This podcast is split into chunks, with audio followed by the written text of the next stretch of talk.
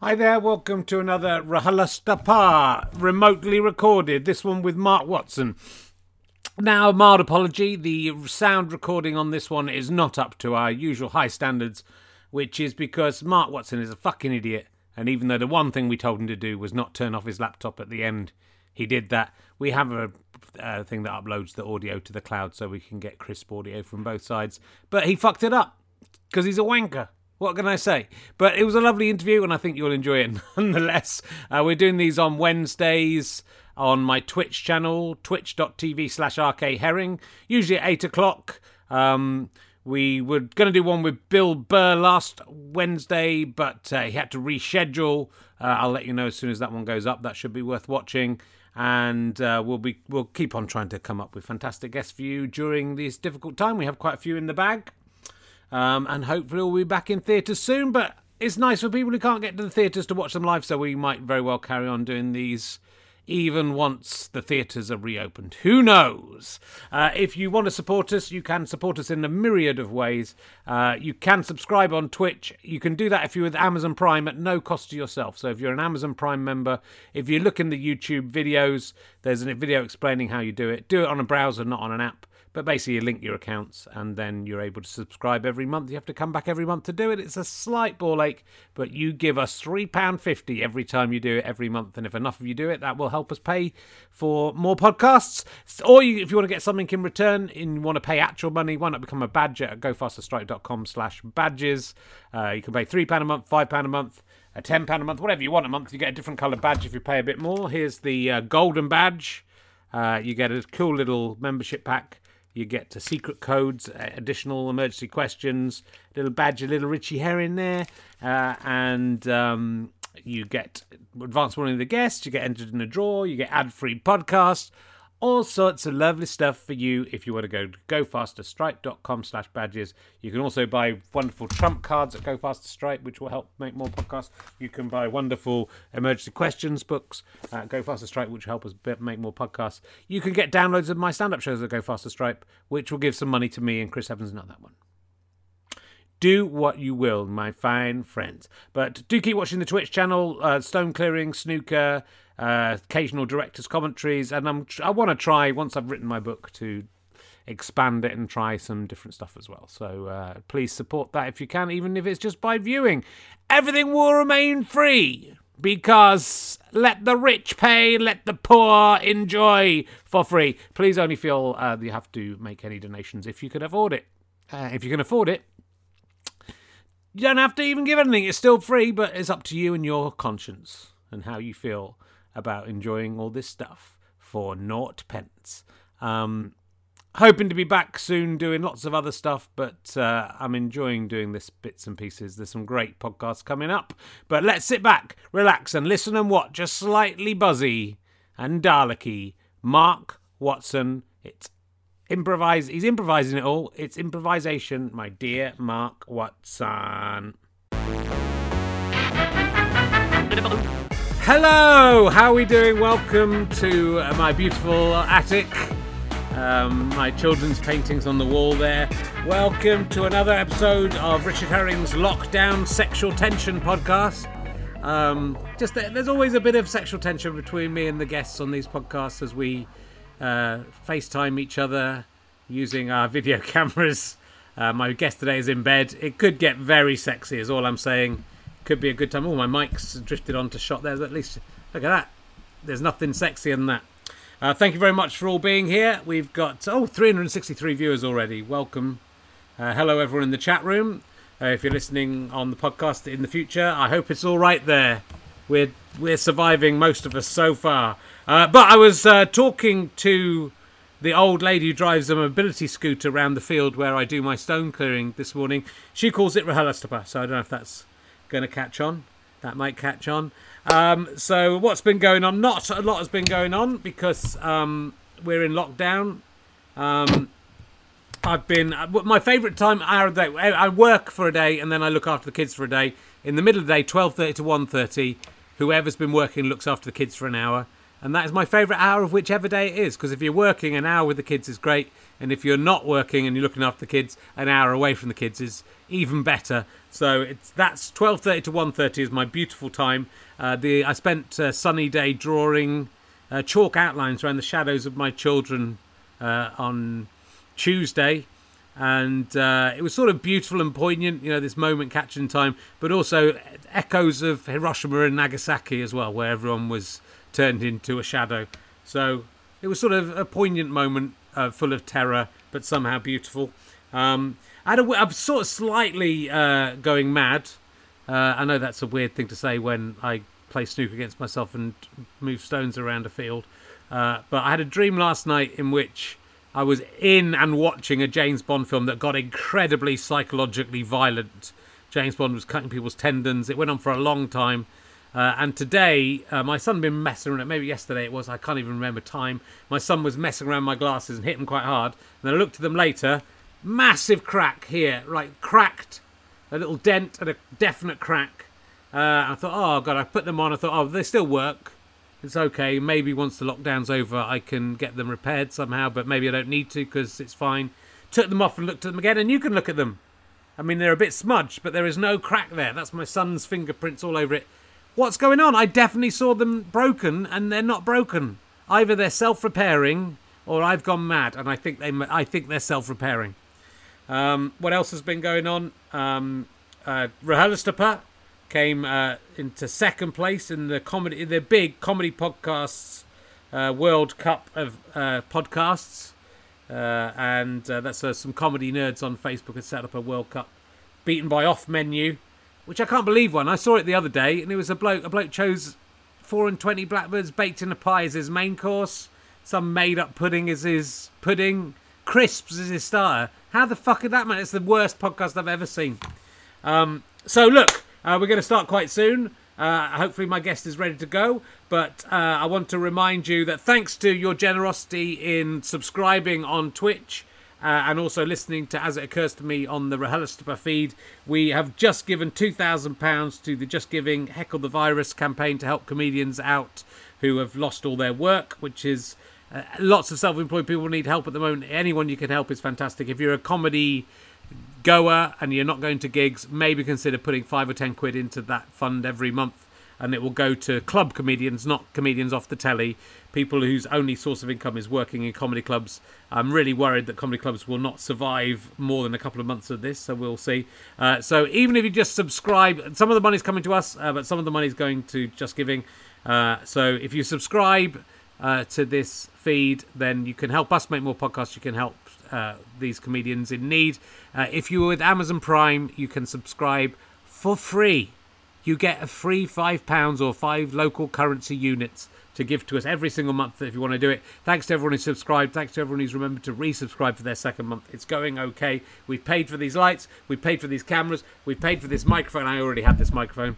Uh, but it's all going very well. So thank you very much for your help with that. Uh, do tell your friends about these podcasts. We're up to 510 viewers. It's pretty good. Uh, and God knows how many listeners. And let's see what else we've we got to talk to you about. Can't believe off menu one. And oh, so Justin Lewis on Twitter told me the other day uh, it's 30 years on the 20th of April, which I believe is Hitler's birthday. Uh, it's 30 years since the Lee and Herring had their first sketch on the seminal uh, radio show, Radio 4 show, Weekending. So uh, my professional writing career has been going for 30 years. I think that was probably the first job I ever got paid for for writing. Um, and uh, it's good to know we're still going. We did a sketch about potatoes in Lithuania. Uh, tonight, I've had a couple of glasses of wine. I'm going to just delivered because I was so sick of my bad whiskey. Look at that, whiskey fans. How you feeling, whiskey fans? Talisker single malt Scotch whiskey, 18 years old. I'm going to have a little double of that. I'm not going to have a quadruple like I did last week. Um, the uh, lockdown has somewhat inhibited my not drinking phrase, uh, and whiskey is the worst thing to drink. But let's let's give it. They haven't sponsored me, but if Talisker want to send me a case of, uh, they could send me the thirty-year-old if they want to. I couldn't. I couldn't afford that. Um, if you've been following the snooker, uh, I've been looking up how much those presentation packs that Boring Me 14 has are worth. You'd think that was an investment to lay down They're all worth about 95p, which is actually about what the stamps would cost if you put them on a fucking envelope. I've been keeping those stamps since 1978, and they're worth nothing. The the post office lied to me. Anyway, cheers uh, to people uh, watching. Uh, cheers to you if you're listening in June or July in the future. I have a fabulous guest for you again, booked on the day. Oh, it's quite. Oh, it's quite um, smoky, smokier than the usual Talisker. Don't like it. Um, my guest today, he's probably best known as being the engineer in The Lift. That's a, a bona fide film, not a job he's done. Who am I kidding? I never do the same one twice, but he is best known for his appearance of, as Mark Watson on improvisation, my dear Mark Watson, and that is all we're going to talk to him about again today. Will you please welcome? I hope he's there. It's Mark Watson, ladies and gentlemen. There he is, Mark Watson.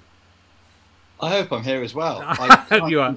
Tell if I am or not. I mean, I'm definitely here. Yeah. But am I on the call? You I think me? you are. I can see you. I can, you look beautiful. Uh, I'm just trying to.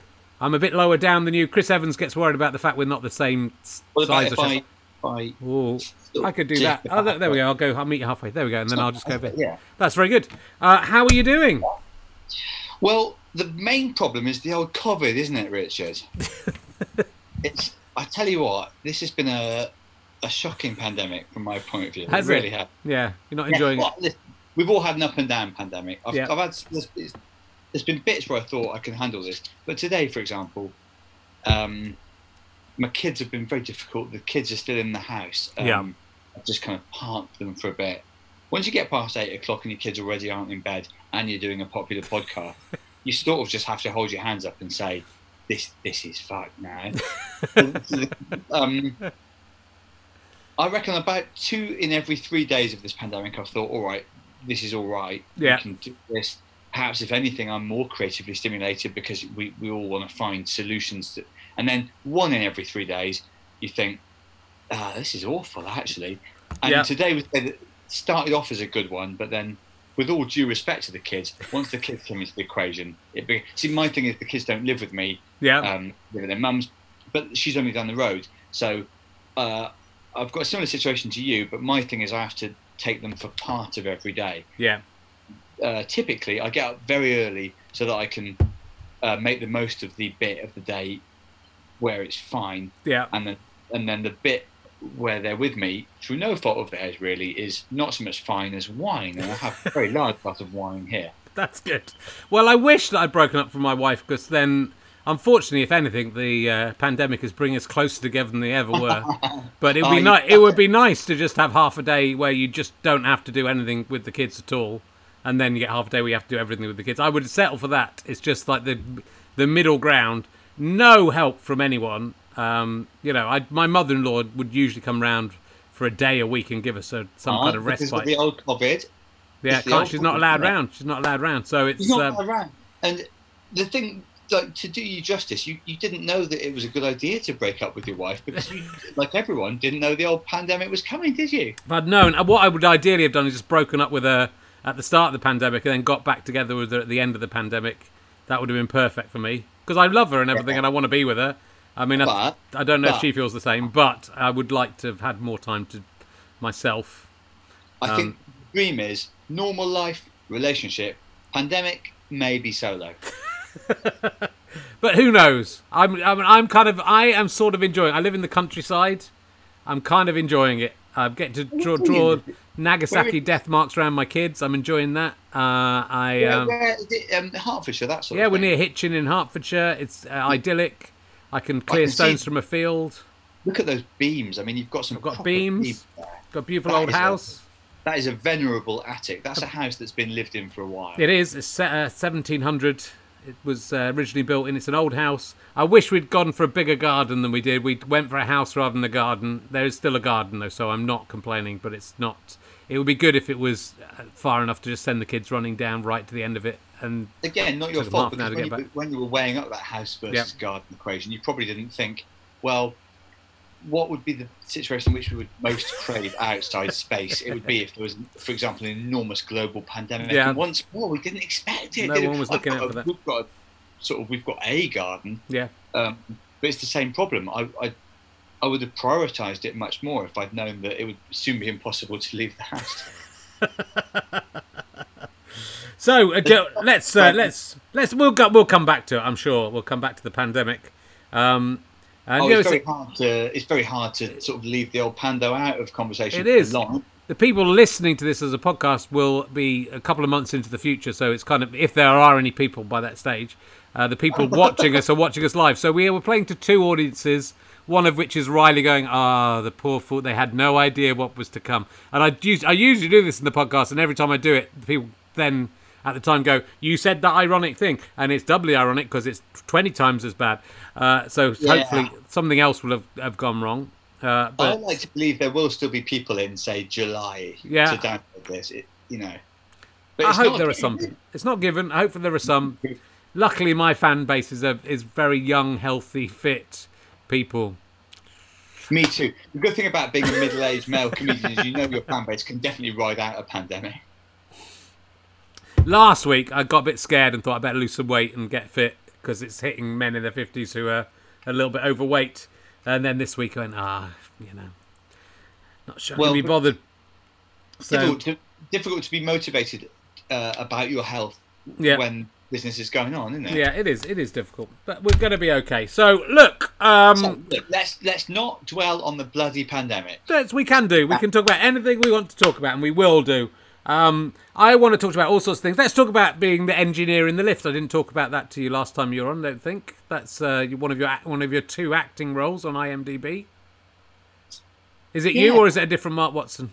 You were No, the voice of an engineer in in the lift. This is, I mean, even for you, this is a pretty niche bit of Okay. research. Yeah. So I wrote something in uh, 2007, which was called The Lift, which Yeah. is about um, 2007, so 13 years ago. I know it's crazy. Um, I've been writing for thirty years, to the day Yeah, that- almost. it's, it's a biggie, isn't it? Yeah, And you started out on Hitler's birthday. I I did. Yeah, I did. that's what happens. You've got to start somewhere. Yeah. Um, so uh, um, the it was a BBC Four thing, a one-off of comedy drama about four people stuck in a lift. Douglas Hodge was in it, if you know. Um, I do. Wow, he's good. very funny. He's very good. Um, and there was a bit where um, the I it was, I can't remember it very well, but it was something like the lift got fixed, and an engineer says something like, "All right, just um, stay patient, and we'll get you out of there in ten minutes." And having written the thing, that was uh, that line was given to me. I think because I was actually there when they were recording it, and no one else was available to. Um, Okay. But I didn't know that that was among my. Um, Yeah, it's right in there. Two, you've only got two acting credits. I'm surprised you've only got two acting credits, but you have what's only. the-. I can look for you. Can't I mean, I should. I should probably know. Should probably haven't know. Had, it's not been a stellar acting career. No, a well, lot no- of comedians are, um, you'll know, Yeah, a lot of comedians are people who basically wanted to be actors and Yeah. they've used comedy as a stealth way of becoming an actor. yeah, it doesn't work for me. So they've got loads of acting credits. Me, I never had the slightest idea that I could be an actor. I, I, I'm not doing this as a, a gateway. This is all I've got. Well, that's good. Pure comedy is what it's about. I would love to do some acting, but actually, I've just been in a short film called The Lockdown, in which is about people being locked down and talking to camera. Where I had to play a man. It was a bit similar to myself, although he was a single man. Someone complained that he was wearing a wedding ring because uh, I was wearing my wedding ring, but I then replied to them that uh, I'm 52 years old. Come on, I've been married before. Maybe my wife died and I haven't taken the ring off, but I'm still single. For sure. I mean, I was um, I was wearing my wedding ring for two or three years after my marriage ended because Right. I could not, in all fairness, get it off my finger. it if you wear a wedding ring for long enough, over time it um, Yeah, expands or your finger shrinks or whatever. And uh, the thing was like an absolute clamp. And of course, it was uh, to a more imaginative person perfectly possible to see it as a sort of metaphor yes, um, because I couldn't get. Eventually, I had to go to a jeweler's and say, um, "Will you cut the ring off my finger, Wow. please?" And it, fa- I I thought it would be a really demeaning request, but the guy just sort of rolled his eyes as if he had about ten of these a day. Even before I'd finished the sentence, he'd clocked me as a divorcee and started to get the cutters ready. It's surprising. I, I feel like, I mean, I've never been a jeweler's until then, but it, it's turned out that um, even though you think of a jeweler's as a place where you romantically buy something for your loved one, yeah. they also do quite a good side hustle as a place where you can cut a ring off someone that's made a Yeah. series of bad decisions. Yeah, that's the thing. It's because it represents the eternity of uh, love, doesn't it? The circle, but Exactly. but if someone's got a saw, then that's that goes out the window, doesn't it? They've got a proper saw to cut it out. But you're right. The whole point of the ring is that it, yeah, is an uh, analogy for the eternity of love under God's and it, it, by extension the kingdom of heaven and stuff like that. Yeah, And um, if you've broken up with your wife, it is a bit tricky to swallow the fact that you uh, accidentally subverted that symbolism. But that was the situation, Yeah. and I was really grateful that the guy cut it off with minimal fuss.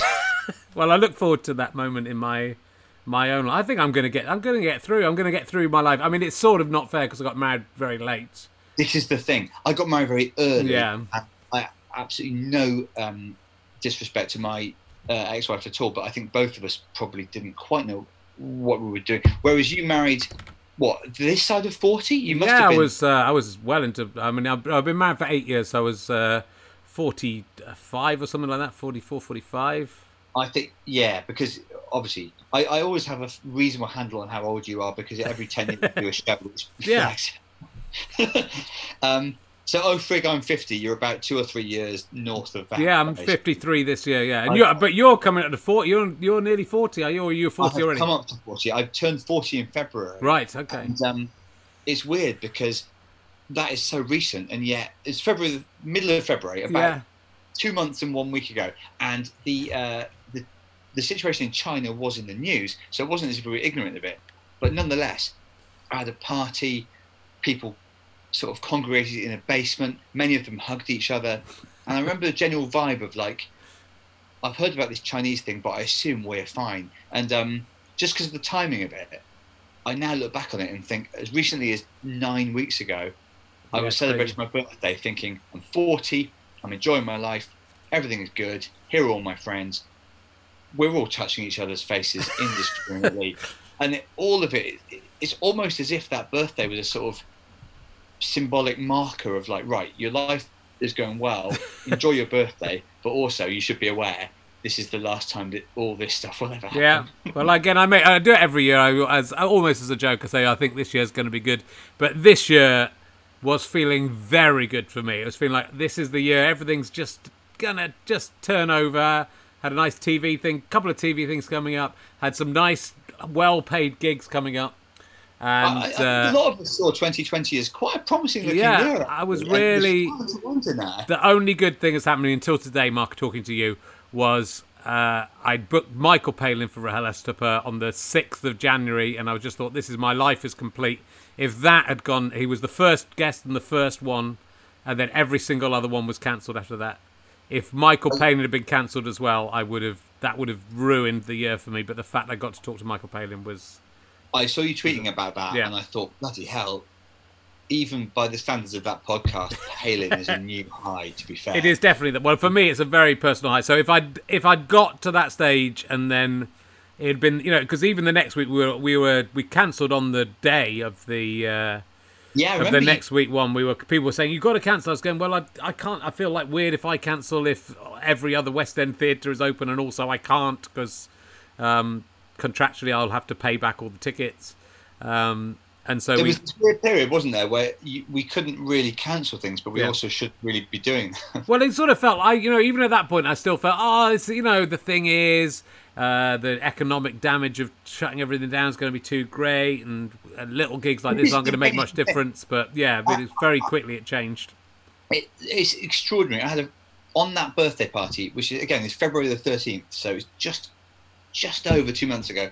I had a friend who'd recently come back from China, and um, she was saying, uh, quite rightly, things like, "This is going to when this kicks in." She'd come back from China, uh, quarantined herself for fourteen days, Right. she was working there, and um, my thing was like, "Oh, great, you're able to come to my birthday," but I hadn't seen her for months because she was in China, and she was saying, "I will come to your birthday party, but be aware this um, is quite a bad thing." And it wasn't that I didn't believe her, but like you, I thought, "Yeah, but what are they going to do? Shut down Pizza Express?" I didn't think so. I, uh, so, so around that birthday was what I look back on as a kind of cognitive dissonance, where Okay. I thought to myself, "Okay, this clearly is a bad thing, but." are you really telling me that all of our way of life will be sidelined indefinitely. I don't think I can picture that, and I continue to not be able to picture it Yeah. until we were meant to go to Australia. Um, on by we I mean me and my me and my girlfriend on um, the something like the fifteenth of March, I think, Right.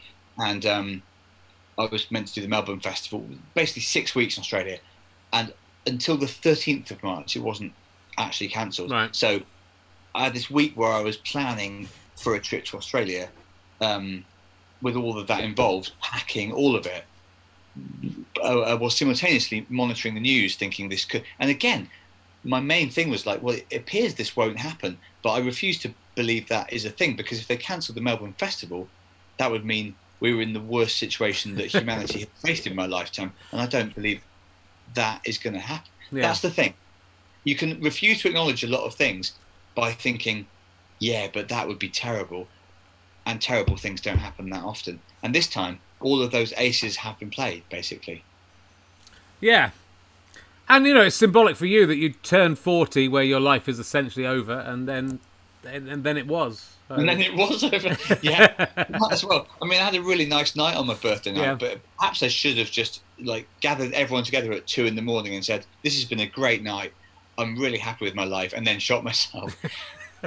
and said, and no one at the time would have understood. No. But then six weeks on, they would have thought, right, he'd appreciated that his life had reached an apex. We might be back. We might. We might be okay. We might get back. We- I had a 40th birthday party, but not a 50th. I didn't do anything for my 50th birthday.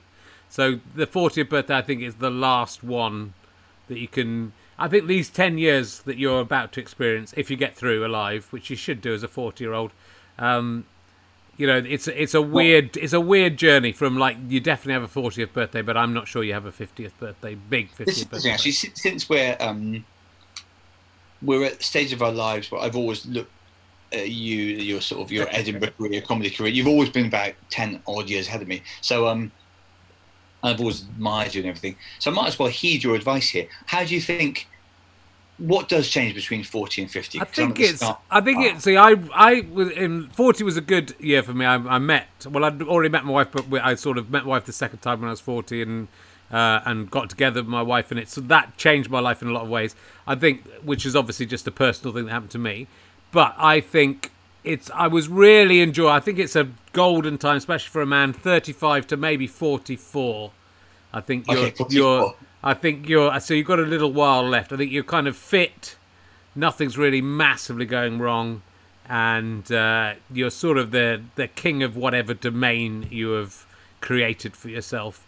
And then from 45 onwards, it's a slow, proper slide down. As a, you know, when I, the 40 show, I did a joke about feeling you've re- reached the top of your hill, and then it's a slide down to death.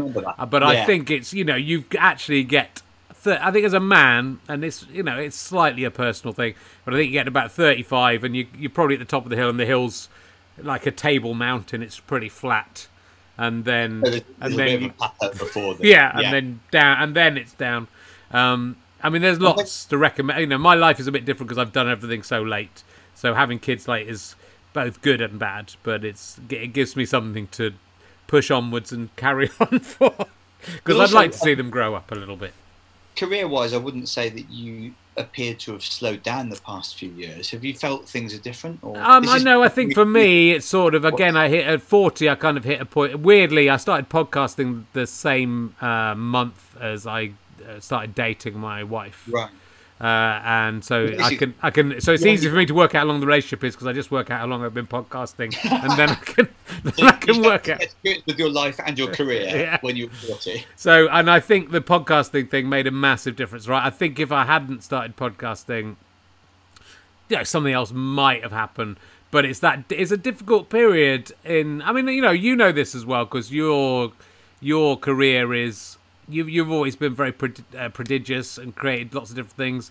But there was a definitely a period almost at the same time as for me. I think like around 2010, I felt like oh oh things are things are picking up this is going to be okay and then you know and then tastes change and you're in and out of favor a little bit and it's up and down a bit uh, and then i think when you get to 40 as a uh, less so as a man but also as a man uh, then it can be like oh well you know we're looking at the we're looking at the 20 and 30 year olds and what they're going to do so i think for me just to decide again, I think with you, it's not a problem because you've always been very self motivated and created your own stuff.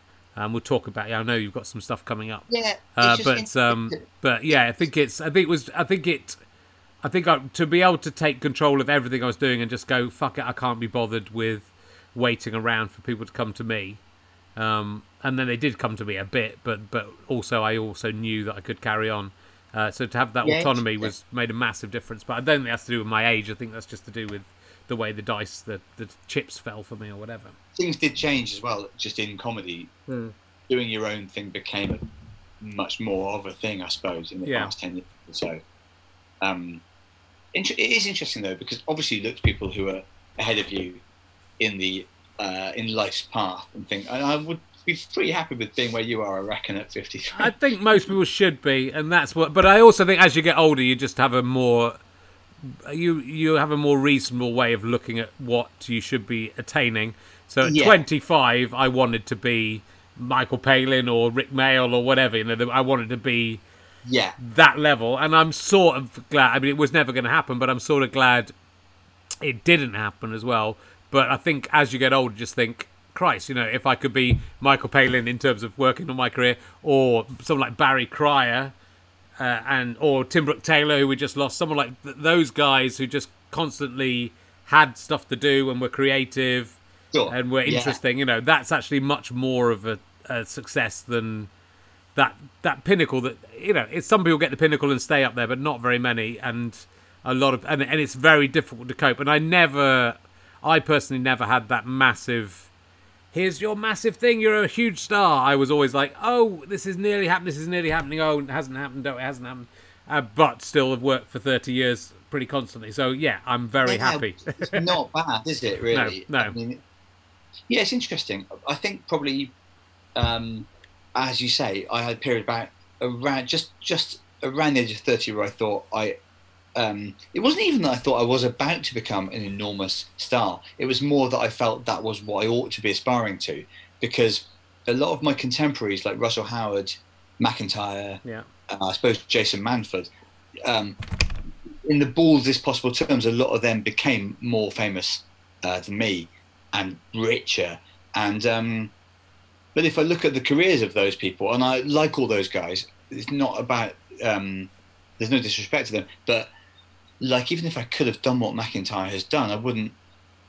There's no world in which I could be the sort of Mr. Saturday Night. No, or, and you know, yeah, it, it's just that you you do tend to peg your ambitions against what uh, similar people have done. Of course, and, of course, yeah. You know, um, it's taken me years to stop comparing myself to people like Russell who are on a completely different trajectory, really. Yeah, and it's you know, and um, it's a, and it's as you say, it's also can be very restrictive into in terms of what you're allowed to do. So like, when I did hit yeah. the moustache, Hitler comes up again. I'm not obsessed with him, uh, hmm. but. You know, if I'd be, if I'd been more successful, and weirdly, it came at a time where I suddenly was getting panel shows again and had to go on panel shows with the moustache. yeah. But if I'd been more successful, someone would have gone, "Oh no, mate, uh, don't do that," because you know we've got your whatever, we've got the Saturday night TV or whatever to think about, and that audience. And so, creatively speaking, it's it's great just to be able to to do whatever you want to do. But it's yeah, it's it's. I think it's being able to carry on. Uh, and the, if you're creative, I mean, lots of comedians are creative, and lots of comedians are creative, and then go into a position where they're less creative, and lots of comedians then decide, oh, I'd rather I'd rather be create creating stuff than necessarily be. I think there's no opportunities now. When in the '90s, when I was on TV, you could be on TV doing your comedy, and now the chances of doing that are minimal. You've got to write a sitcom or you've got to do a panel show, and there's no opportunity to do like a like a big sketch show. No. so so you can't yeah. do stand you know you can't do stand up on anything more than a little. Here's your little segment. So um, true. When I look yeah. at people like Russell Howard or Romesh, I suppose most of the time they're doing their stuff on TV. They're still doing it in a reasonably constrained format. Yeah. Like Russell is traveling the world with his mum or whatever, or Romesh is. I mean, and this is again not to do down these people who I have a lot of time for. But I suppose what I'm saying is the idea that if you got more famous, you'd be able to do whatever you wanted is still an illusion, isn't it? It's yeah, always yeah. an illusion. Yeah. And um, probably quite a dangerous illusion because you start looking at um, people like that and thinking, why haven't I done that? But Yeah. the answer is, even if you could have done, you wouldn't have probably felt happy. And Don't none, I yeah, they're not happy. Well, I mean, I'm not saying they're not happy, but I would keep going back to when I went to see Seinfeld at the uh, O2. Uh, like there was an after show party, and I'd never really get invited to those things. But like I'd, got, I'd been given really nice seats right near the beginning, right near the front, by this because they were doing my the guys who were promoting it were doing the Hitler moustache. I'm not obsessed with Right, that yeah. DVD, uh, No, and uh, and so and then they got then I got invited to the after show party, which I don't usually do, and it was every you know it was nearly every famous comedian in the country there, and the kind of people who've made it, and yet they were all kind of going talking about which seat they had and which who had the best box, and they were all looking over their they all looked miserable, and they were all looking over their shoulder. Apart from Ricky Gervais, who looked happy, and that's probably he was probably at the top top of the tree, but everyone else was like, you know, oh god, how's they doing? Why they they were all worried about their position in the. And I think if you've got that mentality of looking at other people wherever you are, You'll you will never be never, you'll never be happy, happy because you'll always Um, be looking up at the ne- at the next person. It is true. Someone said to me years ago, if you think of whatever comedian you're jealous of, they will they'll be someone they are jealous of, and it Yeah. pretty much does apply. Presumably, I don't know. I reckon Izzard is probably reasonably happy, but I Um, don't know. I mean, I think you know, but he's a man driven by he's a man driven by demons. I think so. Like a lot of comedians, and I, I know, I know you have some d- demons within you, and I know there are issues within you, but I think I feel like you know Eddie. I think has a lot of stuff from his past uh, that he's that he's That's trying to deal with. I, even when people have achieved an extremely high level of, it's generally at the expense of having had some sort of. Yeah, They've normally earned it in some way. yeah. I think what is um, I think what's good about, what I'm what I'm satisfied with, I'm just I can hear my uh, son yelling, but the fact is my son's got no option but to watch the rest of Son of Bigfoot here because that's what that's his fate. Um, I do feel like I'm um, the the the thing to avoid is bitterness. Like yeah. people sometimes um, say to me, with people like Russell Howard and Michael McIntyre, I um I don't have any problem with the fact that they're uh, doing well at all. I think your problems start if you look at yourself and think, not only should I be doing what they're doing, I am resentful of the fact that they are doing it. But with both Michael and Russell, for a start, I like them both. But even if I didn't like them, um, you know, I, I have I plenty of times I give myself a hard time for not having achieved more. But I never look at people like that and think, uh, why are they successful? Uh, That's when you're in trouble, I think. Yeah, If it's, it's, there's a there's it's natural to an extent to have that. You know, you it's natural to compare yourself, and it's natural to, um, and you know, and people want to pit you against uh, other people as well a little bit. But I think that's you, you. As you get older, I think you just ha- have a better understanding of of what's really important. And I think also if you are genuinely happy, uh, which I you know I pretty much am and it's very hard to be, you know. And I, I'm, I haven't, don't think I was ever happy in my twenties and thirties, and I think all the things I've got now make me mainly happy, and that's that's all you can do. Because I think a lot of those people won't be happy because because of that, because of that drive that keeps you going on. But anyway, things are going very well. I was going to talk about all sorts of things, but I saw I saw today uh, that Dan and Sam which is your graphic novel. Is this right? That you you wrote Yes, that's right. has Yeah. been picked up by Universal Films. Is that correct? Is that that was the news story that broke today, or was it? Yeah, which um, so it's a graphic novel that I wrote with this illustrator called um, Oliver Harrod years ago, and it, Yeah, I mean, so what it is is it was originally optioned by um, Amblin, which is Steven Spielberg's um, company, which sounded really good, but and it was really good. Yeah. But after a couple of years, they um, dropped it because a new CEO came in, Right. and then it was taken up by. It's now been taken up by Universal, um, and none of these things really affect me at all because. Um, I don't know if you've had this situation, but sometimes the thing that you're connected with gets optioned, and uh, it basically it's a really good thing to talk about, and it sounds really good, but I have no control over it. Right. So I do. I have all I do is every six months or so I get a, a phone call from someone in LA who says things like, "We'll get Emma Stone, we'll get uh, we'll get Gosling, we'll get," but and then it goes cold for a bit, and I sort of quite like it. Yeah. If I had to make it into a film, I find that quite stressful. But as it is, I'm kind of just very tangentially um, connected to this world where, I mean, it has been optioned. It could be a movie, but my imp- and I've only ever been to LA twice, but my impression of Hollywood is just that these projects just keep happening, and almost everyone is insane and almost none of it Yeah. but it's a lot like telly here, really. Everything that gets talked about is almost certainly not going to happen. But yeah. At least while something is in development, you can say, "Oh yeah, my um, my thing is," and it is genuinely in development. The, the novel is optioned by them. So what's But the what's the premise of the the premise is that the the the, the guy the couple and the the guy dies. Is this the is have I got this yeah, right? the, actually, the girl, the woman died. The they woman run a restaurant and she dies um, tragically young. And the, the gist of it is, he can see her again um, once a year at Halloween, when when traditionally the you know the dead come alive. Yeah. Um, and do that for a while. But then he meets someone else, and the the basic um, the uh, the premise rests on this idea that if he gets together with someone else, then he can't see her once a year anymore, kind of thing. So the the, um, the book is about uh, should you if if there is a perfect person, should you always cling to that, or is it possible to move on?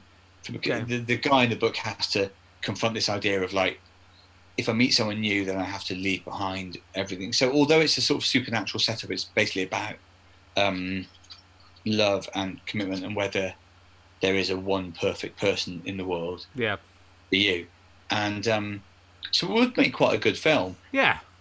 But I like I've got no idea whether it ever will or not, and I don't even really. I'd love it if it happened, but again, we've talked about this. Even with something in this country, you can't. Even if it's your idea and you're almost totally in control of it, you have no control over whether it's going to be on telly or anything. So, the idea that I can have any control over whether this film happens in every time I speak to them, they say things like, "We've got some very exciting names attached." it's exactly what you hear about actually. Um, this Hollywood thing of like, and to them it is real. To them, it is one of the four projects that they're basing their ground. But to me, it means almost nothing. I would love it if it happened, um, but I'm sort of fine with it not happening Yeah. as well. Say. But that's you know, but it's if you're creative and you're you know you've been writing novels and uh, scripts, and if you keep going, as I hope because that's what I've been doing too, then eventually, if you can stay alive long enough, one of them will. Just the law of averages, one of them will get through. exactly. Yeah. That's the thing. If it happened, it would be brilliant. Yeah. And if it became a movie, it'd be brilliant. But equally, if not, um, I'd never set out to. I didn't wake up thinking this will be the No, the thing that makes me famous. It's all about law of averages, isn't it? It. Stuff? It could become a bad movie as well. It could be a really bad. They could do it really badly, and uh, That's the, that's the funny thing. Well, I've seen how much effort it takes um, on on the part of a lot of different people just to get a movie to the point where it could happen. yeah, And after all this, both of us know most movies are fairly shit. so there's a scenario where they jump through all of these hoops. Someone calls me and says it's happening, and then the film's still not very good. Yeah. You start wondering what it would take to actually make a good movie because I've seen what the odds are like against even a shit movie being. Oh well. in a way, Oh, Yes, because you deserve a prize just for making a movie and it not being bad. You went a bit weird. You went a bit. Uh, uh, what's his name? Uh, oh, I forgot. I can't think of the the, the 70s singer who did that thing with his voice. Wah, wah, wah, wah, wah, wah, wah, wah. You went a bit like that. What's he called? Is it Peter Frampton? Peter Frampton. You went a bit Peter Frampton. You're going a bit Peter Frampton, but I like it. Is there any progress with improvisation, my dear Watson? Is that uh, likely to happen? I thought, like in lockdown, it might be back. This is the big question, isn't it? I know Yeah. that people that are fans of this podcast, all of them are obsessed with getting improvisation. My dear, is Yeah. it my dear Mark Watson? Yes, Or- it's my dear Mark, improvisation, my dear Mark Watson, as you should you would know. Yeah, You're the one that revived this format. It's Um, good format. Well, as you say, there is a real clamour for more Yeah. content because of the lockdown. Um, as of this morning, I've not heard anything about Okay. improvisation, my dear Watson, definitely coming back. But I assume it's likely to come back. It should do. Um, People are looking for lockdown. It's a perfect lockdown idea. That's the thing. I feel like the world wasn't ready for it before, but now, surely, in a pandemic, if we can't revive improvisation, my dear Watson, in a pandemic, then Yeah, what, my dear Mark Watson. My sorry. it doesn't get any better over time. I've come up with a format for you that's similar, that involves improvisation and Mark Watson, that I think might work for you. Because there's a lot. It's a bit like the problem is you might have to pay Dave Gorman off. It's a bit like Dave Gorman's "Are you Dave Gorman" idea, but ah, there's okay, right. but well, just there's a lot of people called Mark Watson. But if the idea is strong enough, I'm sure that the producer of the show will pay. Yeah, they will. And there's lots of. I've got three Mark Watsons here, and I wondered how far you could get. I mean, I was asked usually ask people if they've ever been mistaken for someone, but how far you could get with pretending to be the Mark Watson. It's a sort of improvisation. You'd have to it'd be a, somehow like a uh, fly, you know, like a candid camera kind of show where you'll pretend to be the other Mark Watson, but you don't have any prep. You just have to get stuck in the situation. I'd love to try being So- another Mark Watson for So a while. you could. How do you think you get on with being Mark Watson, the research vice president, uh, industrial? He's a head of industrial research for uh, uh, Omdia. I don't know what that is. He manages a team of global analysts and has direct responsibility for the core strategy, personnel, research analysis, and com- uh, analysis and commercial planning of the practice. He oversees an extensive research portfolio that covers manufacturing technology and so on. He's been doing it since 2005. A, have you ever been mistaken for that Mark Watson in real life? Oh, have you, have you, you've gone, you've frozen. No, you're okay. And B, good. And B, could you, how, how do you think you get on with pretending to be that Mark Watson if you were, you have to improvise it? I'd say those Mark Watsons are quite distinct from me. Yeah. my uh, uh, well, rather that Mark Watson. I feel like you've got three, haven't you? I think I've got three. Let's have a look. I've I definitely got two. I've got. I reckon that is that, that sounds like a tough Mark Watson for Okay. me to inhabit. I, I'd rather roll the dice and take on. Okay, I'll give you this, Mark Watson. You might have a better chance. You might know this, but you might have been mistaken for this, Mark Watson. Are you still there? You're freezing on my screen. I'm hoping you're still going. Um, I'm still here as far as I'm concerned. good. Uh, Dr. Mark Watson, head of major floras at the uh, Royal Horticultural Gardens in Edinburgh. A, have you have been mistaken for him? There he is, if you want to see him at home. And I'll show you the first. This is the first Mark Watson. So I should have shown you. There he is. Uh, this is him. I've I've seen shows at the uh, in Edinburgh at the at the botanical The gardens. Botanic. Gardens. Yeah, it's lovely there. Yeah. Uh, so he is specialises in the floristics of Himalayan countries and China. So do I. He collaborates with scientists worldwide, has led botanical expeditions expeditions to other temperate regions. Do you, do you think you could pretend to be him? I, oh, I mean, he sounds like he has quite a fun life. Yeah. I, I don't know how long I could sustain it for, but I wouldn't mind posing as a botanist who goes all around the world. Yeah. Okay. I, um, I reckon if I have to be an alternative Mark Watson, that sounds Yeah. like not a bad sell. Yeah. Yeah. So it could be I mean- called improvisation. Are you Mark Watson? It could be called that. It's quite a long way away from the original pun, but you know, it makes more sense. It is, but to remind us all, the original pun didn't necessarily land with the commissioners itself. Well, I hope it'll come back. I think they'll be desperate, and you could. Uh, let's just go back to the classic improvisation, my dear Watson. You could be sitting in on there in that bed in your spare room, drinking wine, and then you could say to other comedians, "Hey, you go out and improvise a scene where you're in a tobacconist," and then uh, Isy Suttie or whoever, Rufus Hound. I'm imagining this is the cast. I think I've got some of them right. Could go ahead and do it. What do you think? Um, it sounds like a goer to me. Yeah. Good. Listen, the world. I think we learned this from the third pod uh, that I was on, Yeah. and we're certainly learning it again here. The world needs an improvisation show based around Mark Watson. Yeah, So this is it's that about because how we it. It's about how we realise it. because improvisation sounds like elementary. That's why it has to happen. And you're next, Mark Watson, and that's like Doctor Watson, and that's why I think this has to happen. It's a joke that it hasn't already happened when you think how much elementary sounds like improvisation. when you think about that, and It's- Mark it's- Watson sounds like Doctor Watson it's, even more. it's, it's the se- like it's the more you talk, the more furious I am that it hasn't already happened. Yeah, because Well- it's quite obviously meant to be. We'll see. Okay, I'm going to ask you an emergency question Ah, yes. Now, because we haven't had many of these. These are some new ones. Uh, over the last few months, I have watched every episode of How I Met Your Mother. Uh, what is the most degrading thing you've done to yourself for no apparent reason? I don't like How I Met Your Mother, and I've watched the whole lot, and it's not good. I didn't like it from the start, and I didn't like it by the end. oh really? Yeah, Uh, I haven't watched it, but no, it's bad. um, I, I that I like that because um, there are so many shows that I'm behind with. If someone tells me that one of them is not worth bothering with, I'm Well, delighted. to it's so bad it is worth bothering with, and it's so.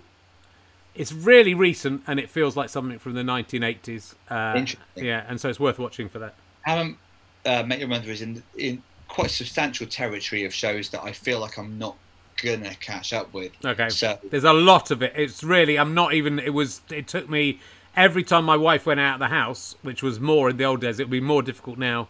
I would watch How I Met Your Mother. I never did. My wife didn't want to watch it. She was correct to not want to watch it. And every time she went out for an hour or two, I'd watch five or six episodes of How I Met Your Mother in a row until I got through all. I think ninety to hundred episodes, maybe. It was. we'll it- come to the emergency question, but but um, what was it that kept you watching it, even though you didn't think it Uh, was? I wanted to know how he met the how he met his the, How he met mo- his mother. that's what So that's what got me in. I thought they might answer it like in episode six, and thought, well, maybe in episode ten. They can't stretch this out to episode fifteen, but they did. They got me by that because it wasn't really about that. It was about people. So the answer is if you if you give a sitcom a title which is basically a, a, premise Yeah. to be solved or a question to be answered, Yeah. you can hook someone Yeah. for maybe around a hundred episodes, even if they're not that into it. and once, but once you're to fifty, you go. I've got to watch the rest now. I've got to find out how Yeah, this this so. fucking shit went down. Uh, it's disappointing. call- it's disappointing. if you called the sitcom the amazing thing that you learn in episode 46, you would basically have a captive audience. up to 46 and then nothing. Now, But- the question was, how have you demeaned yourself? What's the most degrading thing you've done to yourself for no apparent reason?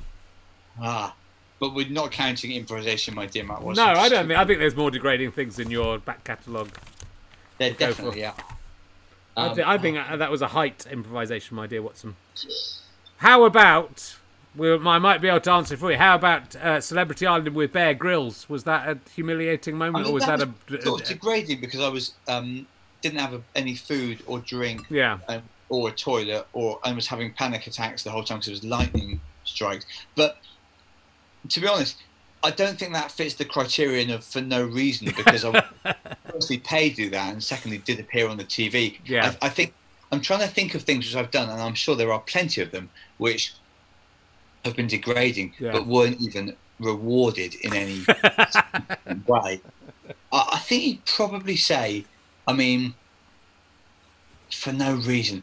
Most of the things I've done degrading were, at least had some sort of financial uh, yeah. recompense. I didn't get anything for. I didn't get anything for do, for watching this show. I got nothing.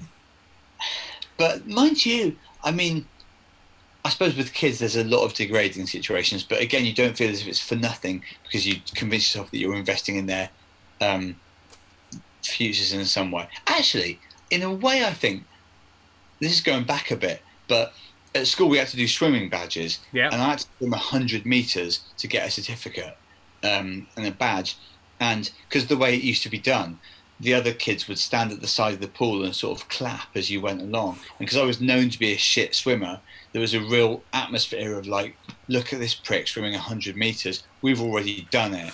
And it wasn't quite for nothing because you got a badge to sew onto your swimming trunks. But when I think about how humiliating it was to swim this 100 meters and what the material game was, which was a badge, and even when you got the badge in assembly, Yeah. everyone looked at each other like, remember when he swam 100 meters?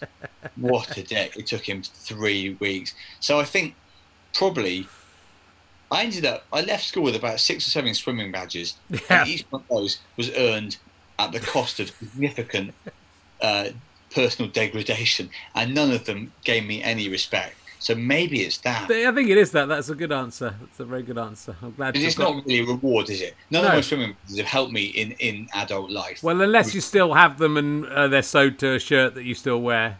They'll be they'll be somewhere. I've not worn them out. Even the hundred meter badge, I've not worn out in public for some years now because it's surprising how little people respect that. And uh, look, let's talk about before I forget to talk about it because I've drunk too much whiskey. Um, let's talk about uh, your. You're doing another of your marathon efforts. I mean, you're well known for these marathon shows, but there's Uh, another yeah. one coming up. Twenty four hour show, um, Yeah. which is the sort of thing that I do do, but I'd more or less stopped doing it. But then because of the pandemic, you think, well, everyone's in their house anyway, aren't they? So we might as well. Yeah, I'm doing it next Friday until nine pm on Friday till nine pm on Saturday. Is Okay. the idea. Cool. Um, and it'll be me basically just. It'll be like this, but for 24 hours. Can yeah. I mean, I think we could we could push this 24 hours. What have we done? We've done 51 minutes. I reckon we could do another t- uh, 23 hours and How nine many minutes. people are still watching though? Do, can you 806, viewers in, according to my most recent update. So, 800? Mm, yeah. So more people than began. If Yeah. we've gained viewers. and this will be this will be about three or four thousand people over the course of the people dipping in and out a little bit of these things. that's not bad, is it? But that's So pretty good. If I could get numbers anywhere near that, basically it will be the 24 hour show will be like a feature length version of this Yeah. with rolling cast of comics, but it will all have the same atmosphere as this, i.e., let's just hope for the best. Yeah. Some of it will be me doing what you call comedy. A lot of it will be me crossing to other comedians and chatting to them. Yeah. Some of it will be, but the idea is to raise some money, but also to um, do a, a long comedy thing, Yeah. Which makes us all because, of course, that was the weekend that Machynlleth Festival was meant to be. Yes. Yeah. um, and Melbourne Festival was cancelled. Basically, all the festivals have gone. All of the um, get-togethers for comedians have gone, and um, you miss that professionally, but you also miss the feeling of everyone being together in one place. Yeah. Yeah. It's it is a it's a weird thing, and I know like Edinburgh's gonna be uh, gone to the, or pretty much gone, and uh, yeah, I mean, I mean Melbourne's such a kick in the teeth, I think, for certainly any uh, Europe-based acts, because you know all that you get to go to Melbourne, and then suddenly you don't get to go to Melbourne. There's quite a few people out there anyway, I think, when they have had to come home. Certainly the New Zealand festivals.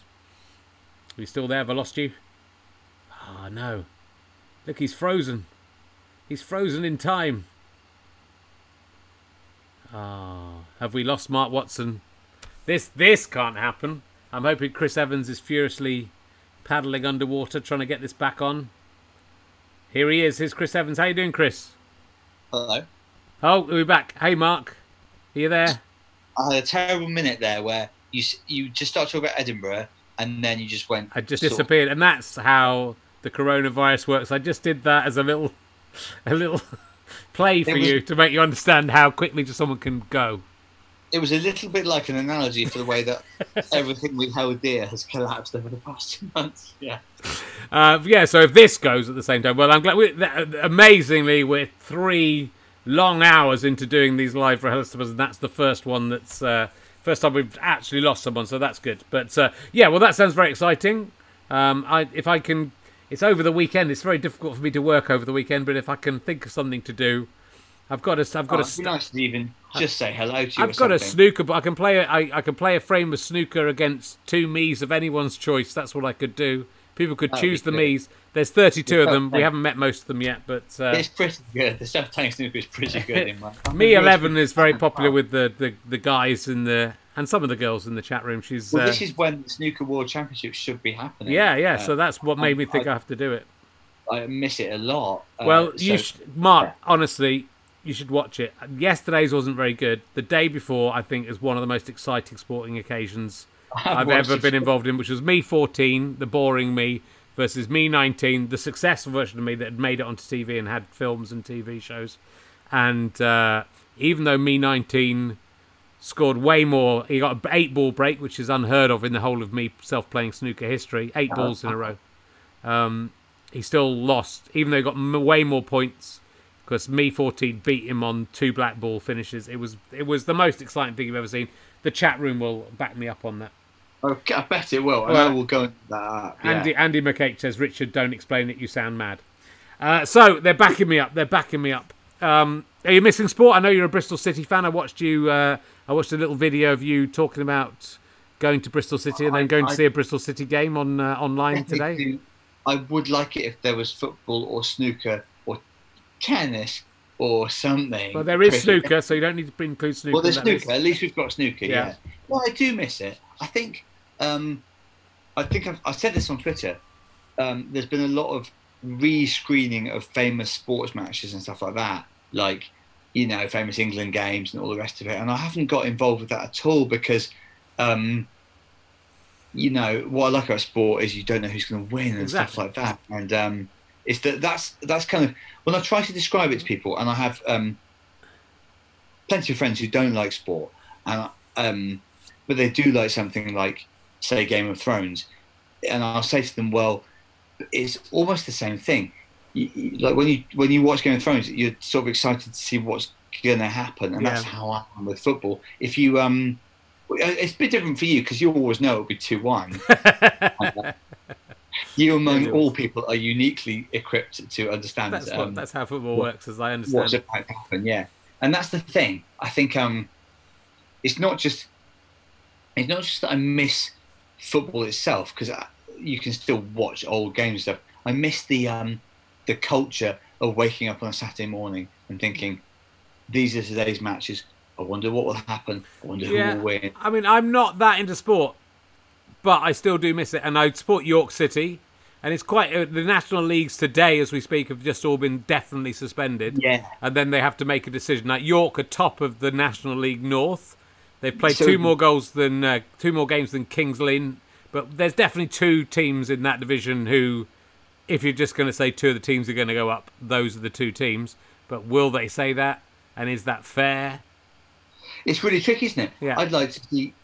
It would be fair for them to go up, but you, you can't because the season was nearly over. Yeah. We were three quarters of the way through, and um, but yeah, that's the thing. It's not just I don't just miss the games. I miss the this sort of um, the general culture of it. I think, and even if you don't like sport, it's the same with a lot of things. It's not you don't just miss stand-up comedy because you can still watch that online you miss going to a club and having a drink and being with your mates and stuff. I think that's what's difficult. We Yeah. can replicate a lot of stuff um, online, but it's very difficult to replace the feeling of just, um, yeah, t- for want of a better phrase, doing stuff. Like when you used to go to a football match, it wouldn't just be the match. You'd meet with your friends at lunchtime, maybe go for a pint, go to all those things that you know only temporarily, but they have been withdrawn Yeah.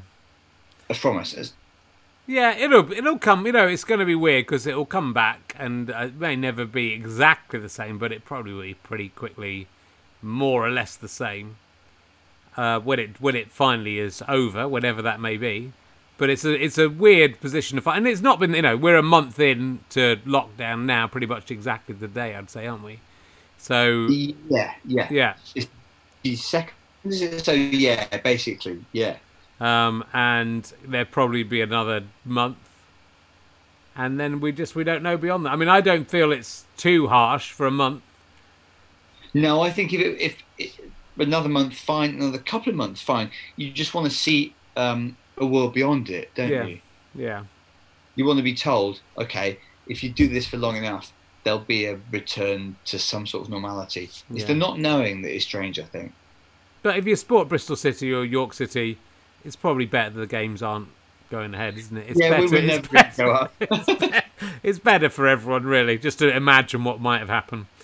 You know, Um, like perhaps I always knew that we weren't going to go up to the Premier League, but I, didn't, I don't think I needed the point to be made by a global pandemic suspending all sporting activities worldwide. I would have just I would have taken ninth place after that. So anyway, look, where, where can we see your new? where's it going to be on your new 24-hour marathon? I should I say think that. it's uh, the same place as this, basically Twitch. cool. This, this is Twitch. This it? is Twitch. Well, we're on Twitch as we speak. Yes. In the So I- future, we'll um, be elsewhere. I believe I'm. Oh, let's not worry about the future. Okay. I'm streaming it on Twitch and YouTube as well, I think, and stuff Mm-hmm. like that. And basically, it'll be just me talking and um, doing this sort of thing for absolutely ages. And it's on. so Friday the first, next Friday to next uh, Saturday. It'll be a similar setup to this Twitch, and people can interact. Although Yes. I won't, I think I won't see all of it because, um, of course, there'll be some dicks, and um, Oh, well, they'd be It- taking out. I'm, I'm allowing the dicks in. Let's see if there are any dicks in there anyway. No, they're all nice in here. I It's on Watson. Kim, King Rob's been in touch to say it's on Watson Comedy. Uh, so that'll be Ah, twitch.tv that's- slash Watson okay, yeah. Comedy. Yes, Uh, that's, the uh, twit that you need is Watson Comedy. Yeah. and um, which was set up for the previous 24 hour show I did, which is the only other time that I've um, had occasion to use Okay. Twitch. I, I- think the thing there'll be some people posting sort of negative stuff, and probably 16 hours in, I won't deal with that very well. Well, Mark, the thing is, like, there's lots of people talking. There, there's some things I do. You can you bother to look at the comments. I actually, it's like the early days of Twitter. It's lovely at the moment. Uh, Povatron saying I'm a dick, but apart from that, everyone else is uh, okay. But you actually don't know uh, when it's people stuff like that, when it's something like this. There isn't even time. I can't. I, it's lovely you're all commenting, and I'm sure you're having a lovely time. But uh, there isn't even really time for me to look at the comments. The only thing I could look at, the, I play Football Manager, Kevin Toms 1980s version. Uh, Ah, the old one. yeah, and uh, I can see because there's time to look at the comments there. But anyone who's watching that is by definition a wonderful person, so it's going That's to be fun. Um, but it doesn't. I think that most of the people that will stick with the 24 hour show will be people that are quite similar to me. yeah. Because otherwise, why would they bother doing that anyway? But you know, it's that comedians thing again, and that's a comedians thing you have to overcome, and that you see again and again on Facebook. If you're following comedians, they'll have a hundred people telling they're great, and they'll have one person telling them they're terrible. And you know, I understand it because I've been there as well. But you will home in on the one person telling you you're terrible. You're bound to- you you inevitably will. And it's yeah. you know, but you uh, if un, if everyone thought you were great, you wouldn't be that good. But also, um, you know, it doesn't matter what one person thinks. I think I've really got to the stage now where, like the other day, someone else uh, tweeted, didn't even at me in. I searched for myself, not as a vanity thing, as a reality thing, and uh, they said uh, Rich Herring must be very nice because he's definitely not funny. And so I tweeted them back like six minutes after they tweeted and said, "No, mate, I'm a I'm a cunt." Uh, and I thought they might. I thought that might make them laugh. I thought that might at least, at least make them laugh, but they it didn't.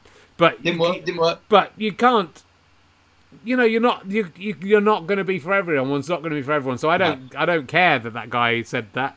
And I just thought let's try and make some comedy out of that happening. But I think that's the more interesting stuff you do, the less likely you are to be for everybody. Of course, well. but even if you're not doing, no one's for everyone. Eric Morecambe isn't for everyone, and Eric Morecambe is as close to being for everyone as you can be, I would say. But some That's- people will tell you Eric Morecambe is terrible. So mm.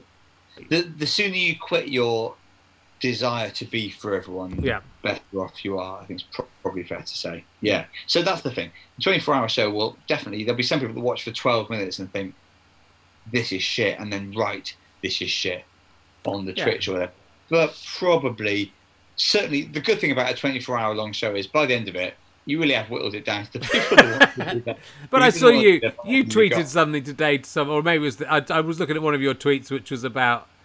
Uh, sorry, I'm going. Sorry, mate, I'm going to have to block you because. Uh, but it was Yeah, just. A, it was a very funny response to this guy. I'm going to have to let you go because I'm very busy at the moment. I don't have time to deal with this. But that's It you was a that's rare it. example of having to block someone because it's just been a pain in the arse. Yeah. And for ages, I sort of tolerated it, and I thought, well, it, we need to go our separate Yeah, ways. but you, but you do, and there's no problem. I had one the other day, and it was someone I can't remember what was it about. I can't remember what it was about now. Um, but it was. It turned out to be. Oh, I think he was just saying. It was saying. Um, he twi- he atted me in to this one at least, and he said uh, something along the lines of, I, "I like the podcast, but the host is very annoying. So, you know, he's the worst thing about it."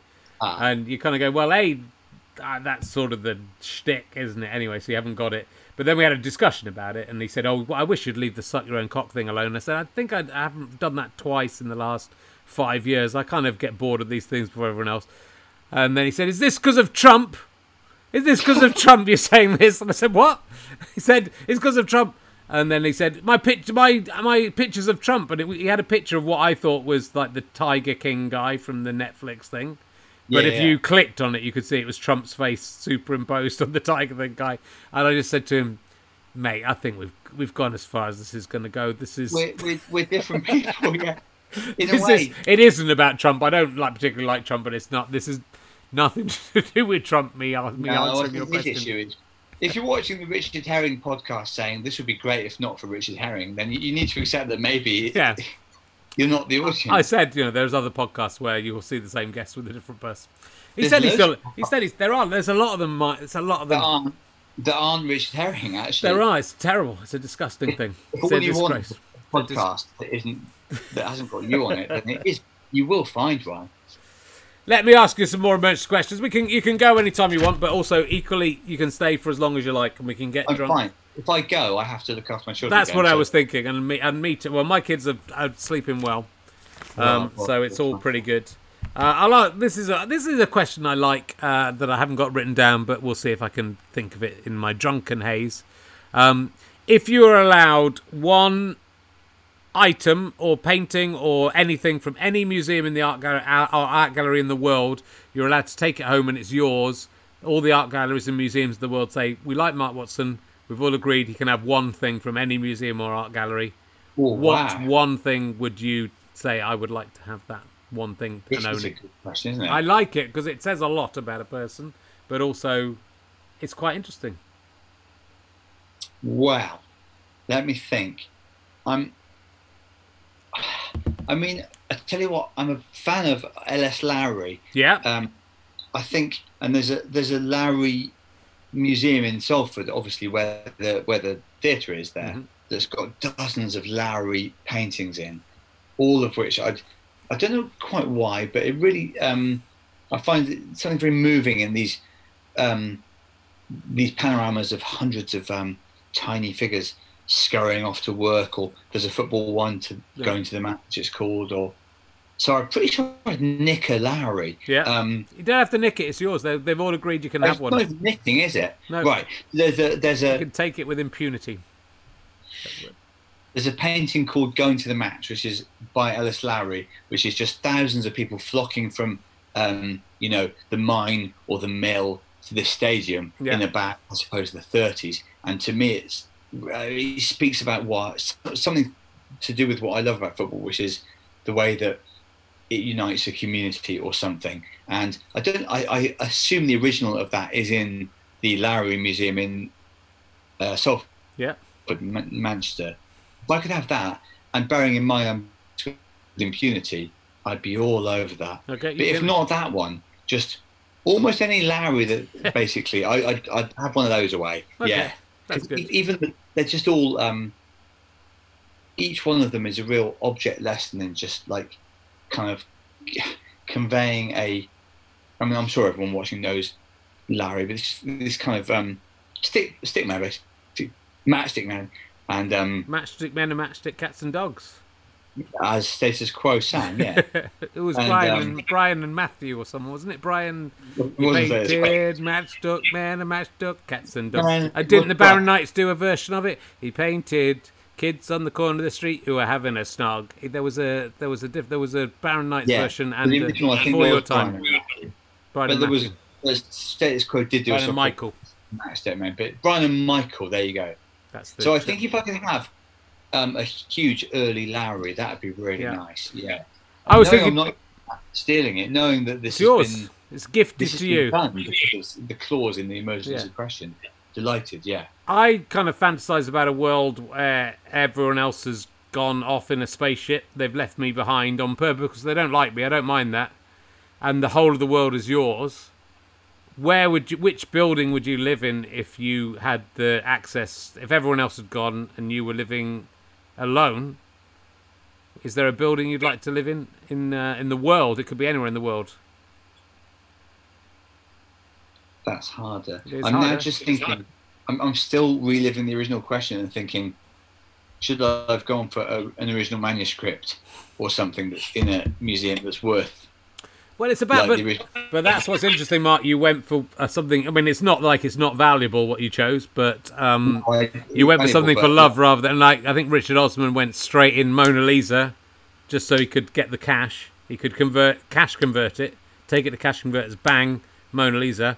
But Yeah, you no, went for no, something. You went for something from the looking heart. to- but um,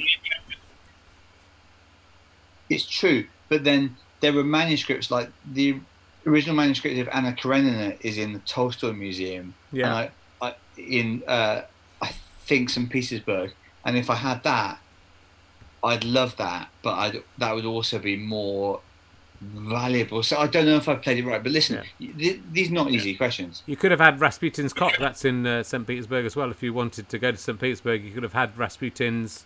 It's disputed. Some people think it's a kind of uh, pickle or something, but it could be his actual penis. If you, I mean, if I was going to go to St. Petersburg, that would be what I would take. It's Rasputin's cock. this building question. Yeah, I mean, if you could live in any building, you'd Yeah. probably go. Can you have a theme park or something? You could go wherever you I want. I, mean, wa- I tell you where I would like to live, and it's just completely. I would like to live in um, St Pancras Station, the massive uh, hotel that's there. I would like to have Oh, that. that, As, the Renaissance Hotel. yeah, Yeah, I'd like to have the top it. floor of that as my house. That's where I'd like to live if I could live anywhere. that'd be something, wouldn't it? Yeah. To live in that place. And, you know, it's very convenient for central London. It's uh, you can Yeah. also get the Eurostar out to Paris, and uh, there's shops. There's a there's a Marks and Spencers in the station. You can just get your food from, and uh, you can walk into town from Actually, there. I, your own answer is almost perfect. If you could live it there, you'd be so well set up. Yeah. And everyone else had gone as well. Everyone else has gone, so it's, you know, I mean, you could, you don't have to stay there. You can go to the next place. It, I quite, I would quite like. I say, I would you like that? Would you like to be the only human being on Earth, or would you be upset if you're the No, only? I think I'm quite a gregarious person. Yeah. On the whole, I don't think I would like that. I'd like to have some people that I could text and stuff. But if I did have the option of living alone in that hotel, for example, the Yeah. hotel you've mentioned in St Pancras, I'd certainly be up for that. Yeah. Yeah. And maybe have some robots that, that waited on you, and also if you need to have sex, you could have sex with them. That's just something that could happen. Yeah, That's, if you that's all. needed to. If you needed to, then you could. Um, how how are you feeling about haircuts in this uh, coronavirus era? Are you, are you did, you look your hair's looking not all had right. one yet. It's looking all right, but Yeah. in a, in about two to three weeks, it will be untenably long and bushy. Um, People in America seem don't very think upset that- about the haircuts. They're, that's they're protesting about not being able to get haircuts. yeah, some of them march on the White House because their cross their hair is too long. Yeah, Yeah. I think. I think. I mean, you. You've gone metal Mickey in my ears. I don't know if that's uh, for everyone. Is everyone getting a nice, uh, clean? Uh, people are saying "ooh" for now here, biddy biddy biddy. I think we I think we've got a bit uh, metal Mickey.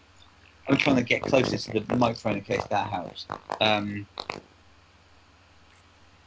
It's, I think it's I think it might be your end. I'm sounding good. it might be mine. We can uh, on the podcast we can sort this out probably. Of course we can. Yeah. Exterminate Dalek, haha.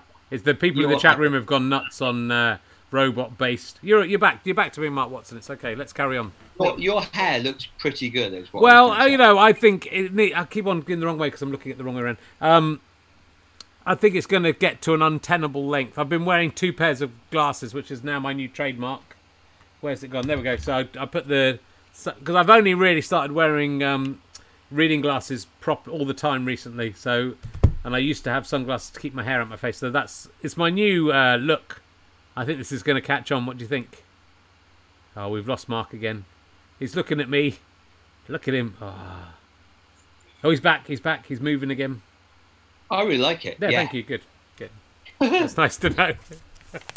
um, let's. I'm ask you some emergency questions. I've got loads of more things to talk to you about, but I'm going to ask you some emergency questions because some people like these. Not that I'll guy. Not that guy from America. He doesn't like it.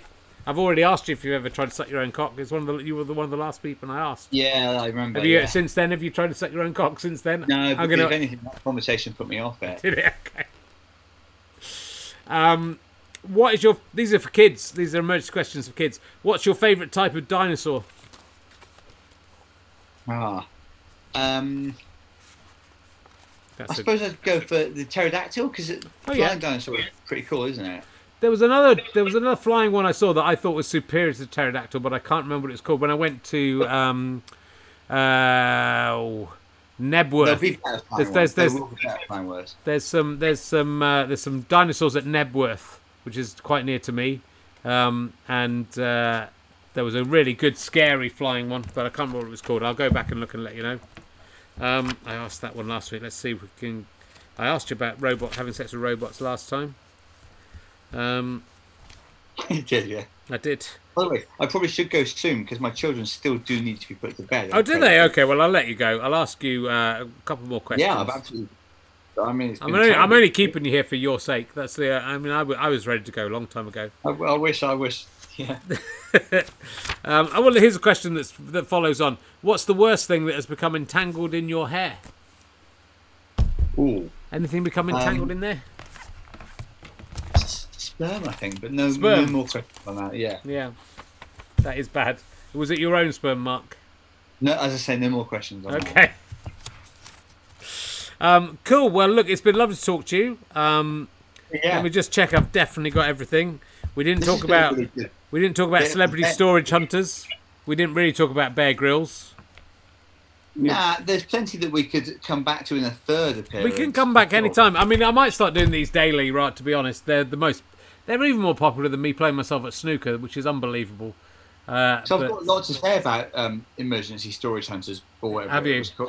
yeah, I bet. Yeah, I bet. because I um, nearly died doing that. I, cra- I a motorcycle crash doing that. But again, we can come on to it. Did can't we? you? Well, you've nearly died in every reality TV show you've done. Yeah, my thing is I quite often nearly die. Well, look, man, it's been uh, very nice to catch up with you, and we'll look for. Hopefully, I'll be involved in your thing next week, uh, or oh, in, yeah, in some in, the great. past, yeah. if if if you're listening to this on audio, um, we'll sort out all the glitches, so people listening in the future will have no idea you turned into Metal Mickey, uh, or DBDBGB from Buck Rogers. What's he called? What was the bloke from Buck Rogers in the 24th century called? EBGBGB, EBGBGB. oh no, I've just got to the point. I've just got to the point. What was he called? Chat room. This is, chat room. is up to you. Tweaky. Tweaky from Buck Rogers. That's They know everything. They know everything. uh, you can always rely on them. They're like a human Google. Um, yeah, look, well, I mean, you know, I could ask you what you're up to, but you're just going to be doing that and then sitting in the house drinking, wishing you hadn't had children.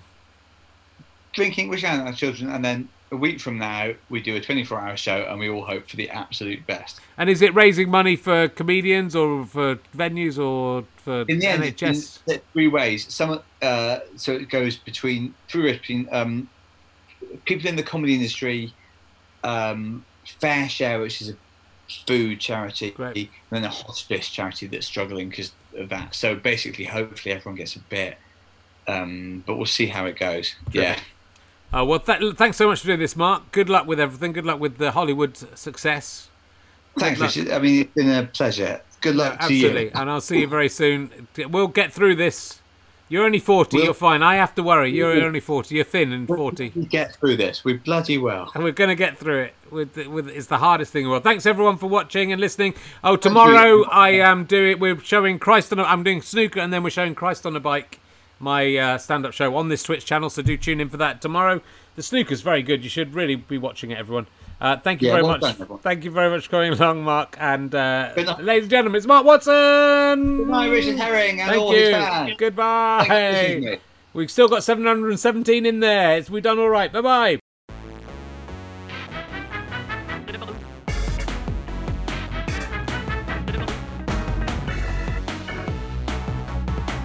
You have been listening to RHLSTP with me, Richard Herring, and my guest, Mark Watson. Thank you to everyone in my house for letting me record this here. Thank you to Pes for providing the music. Massive thanks to the wonderful Chris Evans. Not that one, not the one with uh, Jeffrey Epstein hung around with. The nice one from Wales. He he never gets invited to any parties. You're absolutely fine with him. Uh, he's done sterling work keeping all of this going and keeping the tech working. Uh, thank you to Rob Sedgebeer also similarly for doing the same uh, and uh, helping us out. Uh, I would also like to thank our executive producer. This week is Craig Broadbent. Uh, we called him Craig Bent. We called him Broadbent Craig, like he was broad and he's bent. Not in a homophobic way, just he's askew. Uh, this is a Sky Potato Fuzz and GoFasterStripe.com production. GoFasterStripe.com slash badges if you want to become a monthly badger, get all kinds of extras. And look at twitch.tv slash rkherring. Look at rhlstp.co.uk. Why not? Have a knock yourself out. There's lots of things you can do. And you should do them. Now go away.